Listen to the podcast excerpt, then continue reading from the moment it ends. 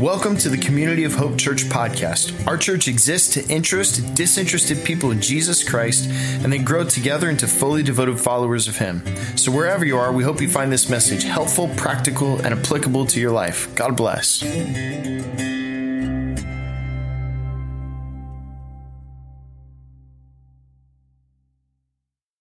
Well, good morning, Community of Hope. Uh, for those who are streaming online, we're so glad that you are here with us this morning. Uh, for those of you who don't know me, my name is Brandon Weaver, and I'm the Lake Worth campus pastor here at Community of Hope. Well, thank you. Don't cheer yet. It's my first sermon, okay? And uh, just so excited to be here. Uh, Haley and I have just moved back from Kentucky a few weeks ago, and uh, just so excited to be with you. We were kind of reminiscing, uh, thinking about uh, when we met at Royal Palm Beach High School and just how much this church has meant to us. Uh, the place where we fell in love with Jesus, where we were discipled and poured into. And so now to have the privilege to come back and to serve you is uh, just one of those moments. It's it's still sinking in, and it's it's really truly a pleasure to be here with you. And uh, Pastor Dale is out of town on vacation, as you know, and Pastor Trevor this past week was out of town with his family, so they called in the big guns, and um, I'm sure I'll hear about that later. And um, some of you have just been very encouraging, and thank you for your kind words. And you've been asking, you know, is it kind of weird working with your father-in-law? You know, is there some tension? You know, do you feel awkward? Yeah, I do. Um, to answer your question, you know, it's there. Um, but he's wonderful, and the opportunity is uh, one we're just so grateful to have. And uh, we're picking up in this series that we began last week. Jessica Stafford kicked us off, and it is titled Speak Lord. And if you haven't heard her sermon, I would go and check it out on our YouTube page. It's absolutely wonderful. But uh, our theme verse for our, uh, our sermon series this week uh, is 1 Samuel 3 9, and we're going to read it together. It'll be on the screen. Ready, go. Speak, Lord, for your servant is listening. And last week, what Jessica went through was 1 Samuel, and she showed us that the Lord is actively speaking to us. That the Lord goes first, as Pastor Trevor said this morning, that he is seeking a relationship with us, even in the most unlikely of people and the most unlikely of times. And she looked at how, in her own personal life, what does it look like for her to hear the voice of God? And she showed us a picture where every morning she does the Word of God speak plan, and that is the primary way in which God is, is speaking to her. And I thought it was absolutely wonderful that God is speaking to us. We can recognize His voice, and we can learn to remember that voice in our life. If you have your Bible or Bible app, go ahead, open it up. Uh, if you have our COH app, we're going to dive right in. Uh, for this sermon series, what we've been doing as a preaching team is we've been looking at the Word of God Speak app. Uh, you can find it on the YouVersion app, find it on our website, and we've just been reading this week's reading, and we've just simply asked God, what is it that you want our people to know? What do you want us to know? Uh, Lord, speak. And so that's how we got to Hebrews chapter 4, uh, starting in verse 14 this morning. And this is what it says. Therefore, since we have a great high priest who has ascended into heaven, Jesus, the Son of God, let us hold firmly to the faith we profess. For we do not have a high priest who is unable to empathize with our weakness, but we have one who has been tempted in every way, just as we are, yet we did not, he did not sin. Let us then approach God's throne of grace with confidence so that we may receive mercy and find grace to help us in our time of need. Would you pray with me? God, I am grateful that you are seeking a relationship with us, that you have provided a way through your Son, Jesus. God, would you speak to us? Your servants are listening. Amen. Whenever I begin reading a new book in the Bible, whether it be for the first time or the hundredth time, I always like to understand the context of the book that I am reading. And there's a wonderful free resource. It's called the Bible Project. It's an online resource. Yeah, I heard someone say, yeah. And um, it's absolutely great. They encapsulate every book of the Bible, all 66, in a really artistic and creative way. And it just helps you understand what, who's the writer, who's the audience they're writing to. And so I'm going to give you a little context of the book of Hebrews. So for the author, we're actually unsure of who the author is of the book of Hebrews. Uh, we think it could be a few people. What we do know is they had a direct relationship with the disciples, and so they had some firsthand accounts they're writing from. Uh, we know the audience is most likely a Jewish audience they're writing to who has come into Christianity and they're struggling. Uh, they're being persecuted for their faith. They're being put in jail. We read in chapters one through three. And so in chapter four, the writer of Hebrews is trying to remind them of God's past faithfulness. He's reminding them that how God has been working in their life in the past to hold to the faith, to give them hope for the future. And if you've been reading scripture for a while, so much of it is about memory. It's about remembering what God has done. And I don't know about you, but I have a terrible memory. You can ask Kaylee later. It is absolutely terrible. I go in the garage, I forget what I'm doing, I come back in, she tells me what I was looking for, right? Like, bad memory. And all throughout Scripture, we, we're, we're told, therefore, remember when. Remember when you were in Israel. Remember when you were in captivity. It's all this remembering so that way we don't lose our way, so we don't stray. Because my natural disposition, maybe like you, is to, is to drift in my relationships. If now I'm not intentional, if I don't set time aside, it just doesn't happen. And it kind of reminded me when I was a young boy, I grew up in Royal Palm Beach, and so I love the water. I love the beach. And my mother was an elementary school teacher, and so she had summers off. So it was like beach time all summer. And we would go with different families in the church. One of them was the Grunders, and, and uh, Phil was one of the sons, and he was like the cool skater, surfer. And I was like the awkward, pimple ridden, awkward middle school kid, you know? And so I'm pretty sure Mrs. Grunder made him be friends with me, but that's fine. And, um, so he's trying to teach me to surf. And uh, so I was learning to surf uh, through his gracious uh, tutelage.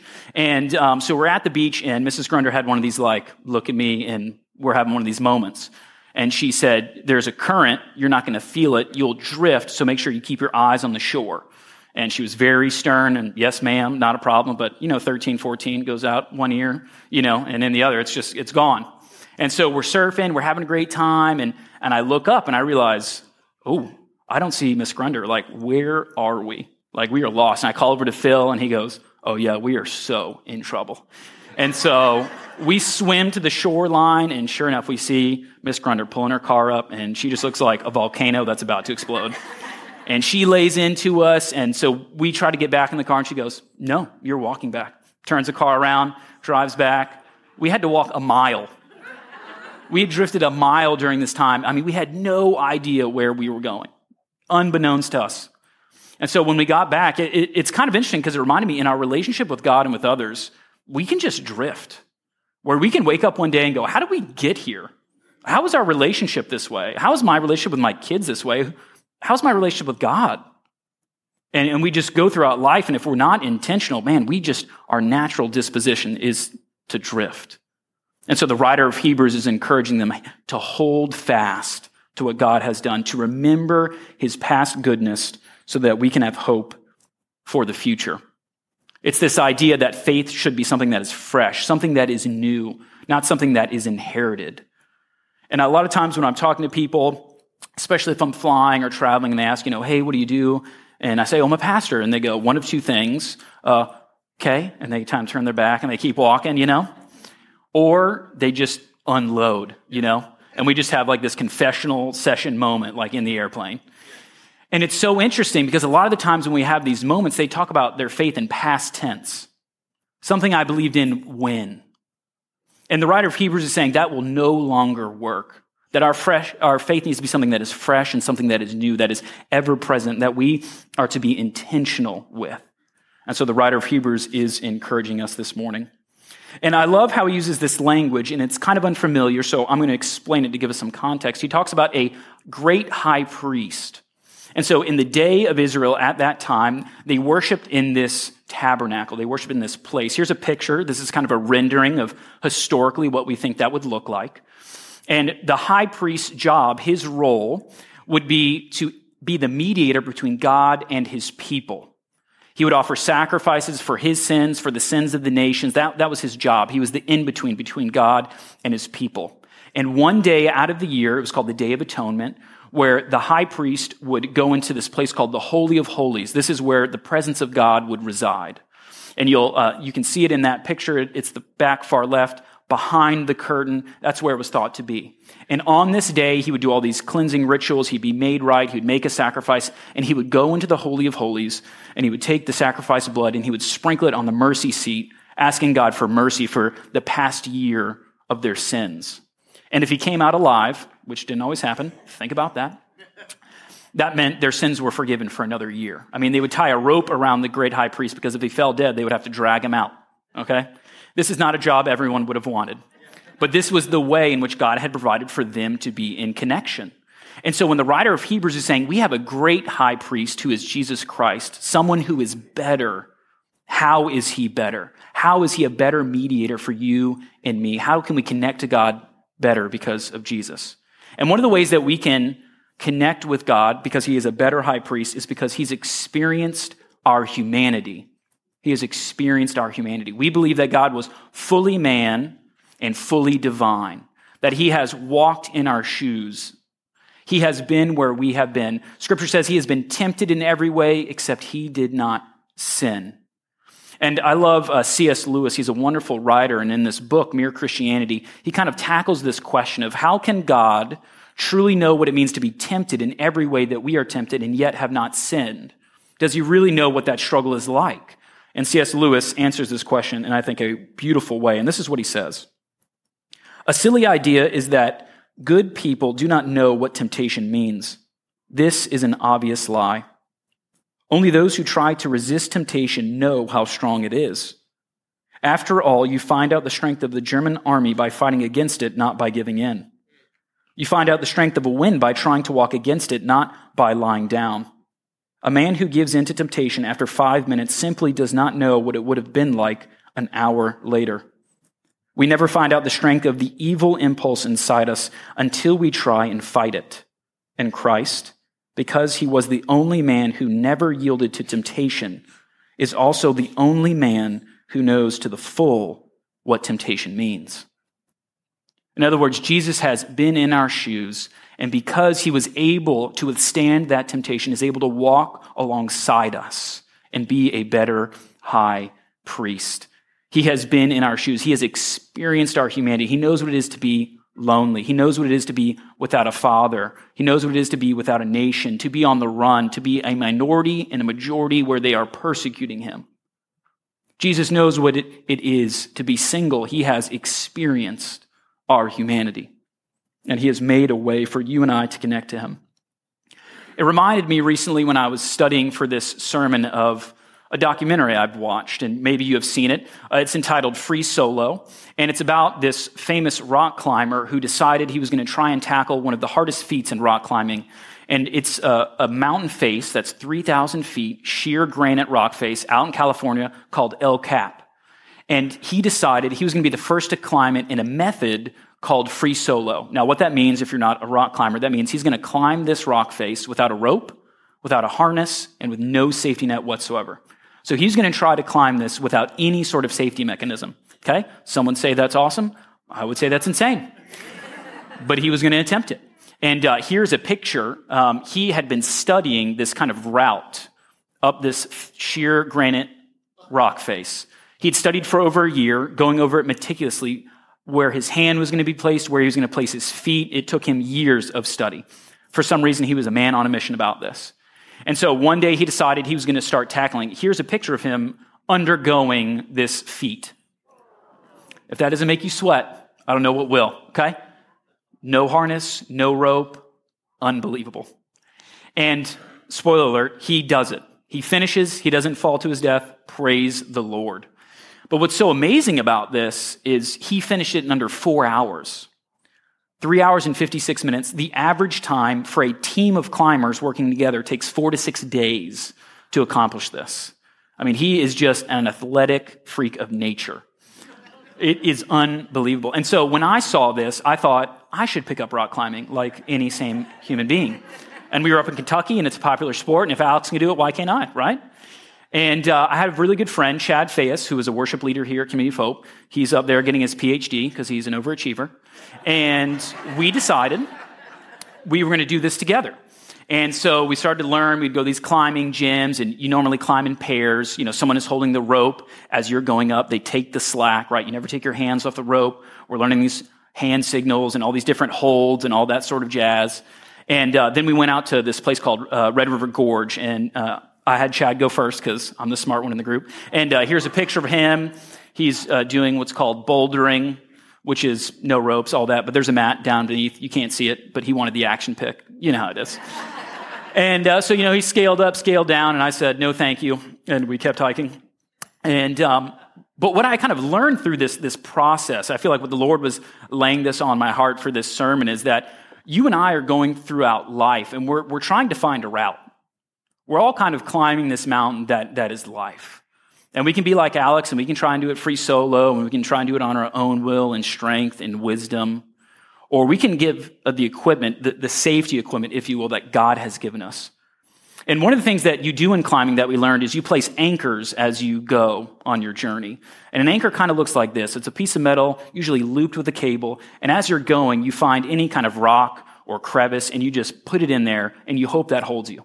So as you're climbing, you're, you're putting your rope through each of these anchors. So you fall five feet, 10 feet, not a hundred feet. And one of the things I love about scripture, it's when we're going throughout life, it is the anchor in which we can place. When we're unsure of how do we handle our finances as a Christian, the Lord gives us an anchor. I mean, how do we have a Christian marriage where we love our spouse like the Lord loves the church? He, he gives us an anchor. How do we have a good relationship with our children? Scripture gives us an anchor. And this is how Jesus is a better high priest because he has already done the route for us. And he has laid the anchors in which you and I can tie ourselves off to. So that when we slip and fall, I love what scripture says, in times of trouble, not when you get in trouble, if you get in trouble, in times of trouble. Will you come to the throne of God confidently so you can receive what? Judgment? No, mercy and forgiveness.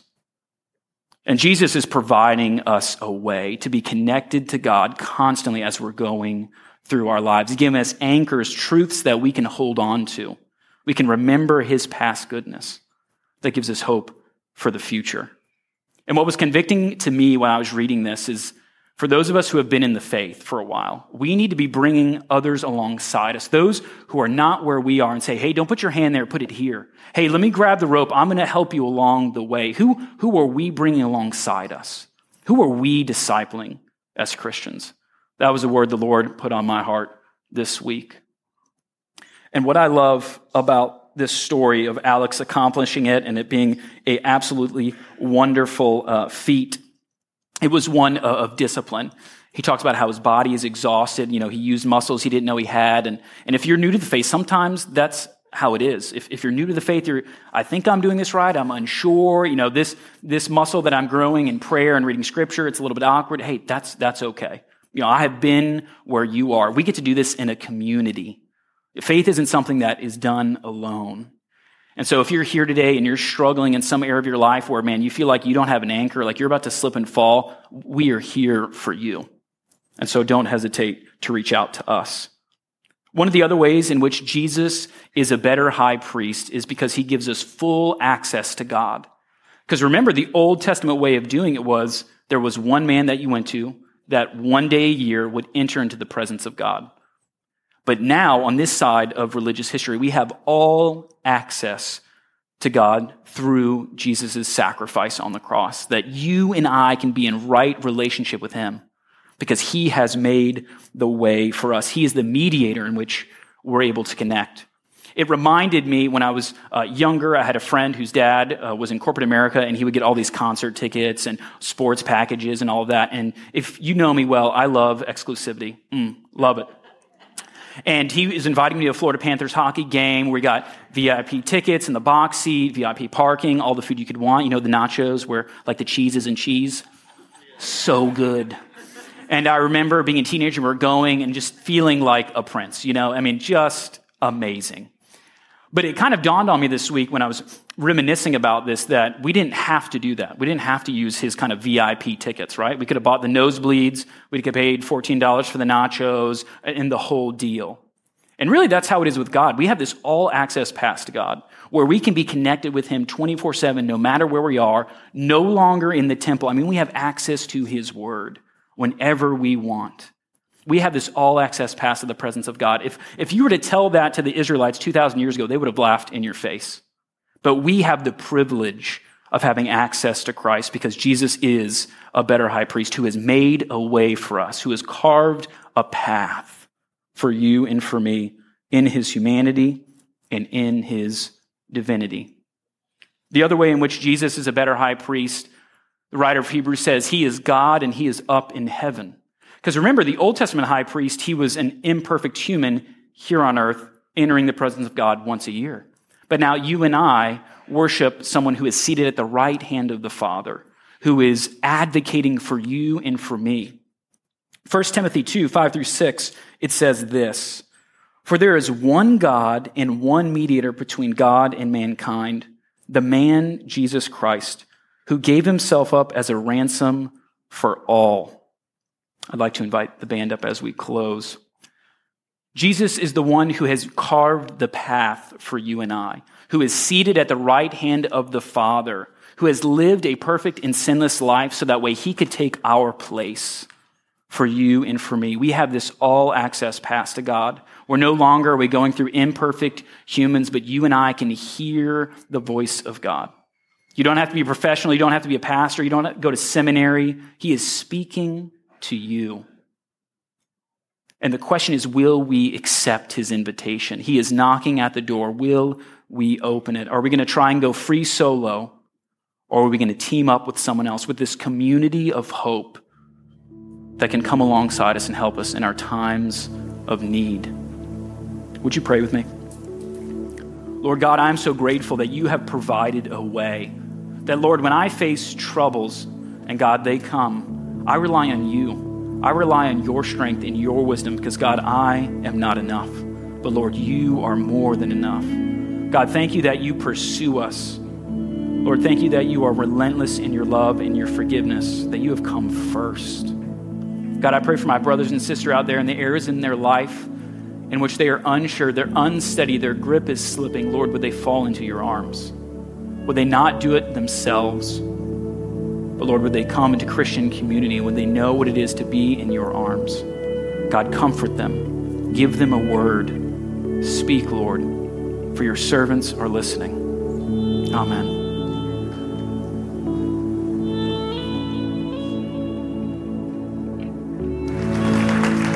Lord, would we leave this place knowing that you go before us? Lord, that you have made a way. Lord, the only way. God, would we seek you this week? Would we hear your voice? Speak, Lord. Your servants are listening. Go in God's peace. We'll see you next week.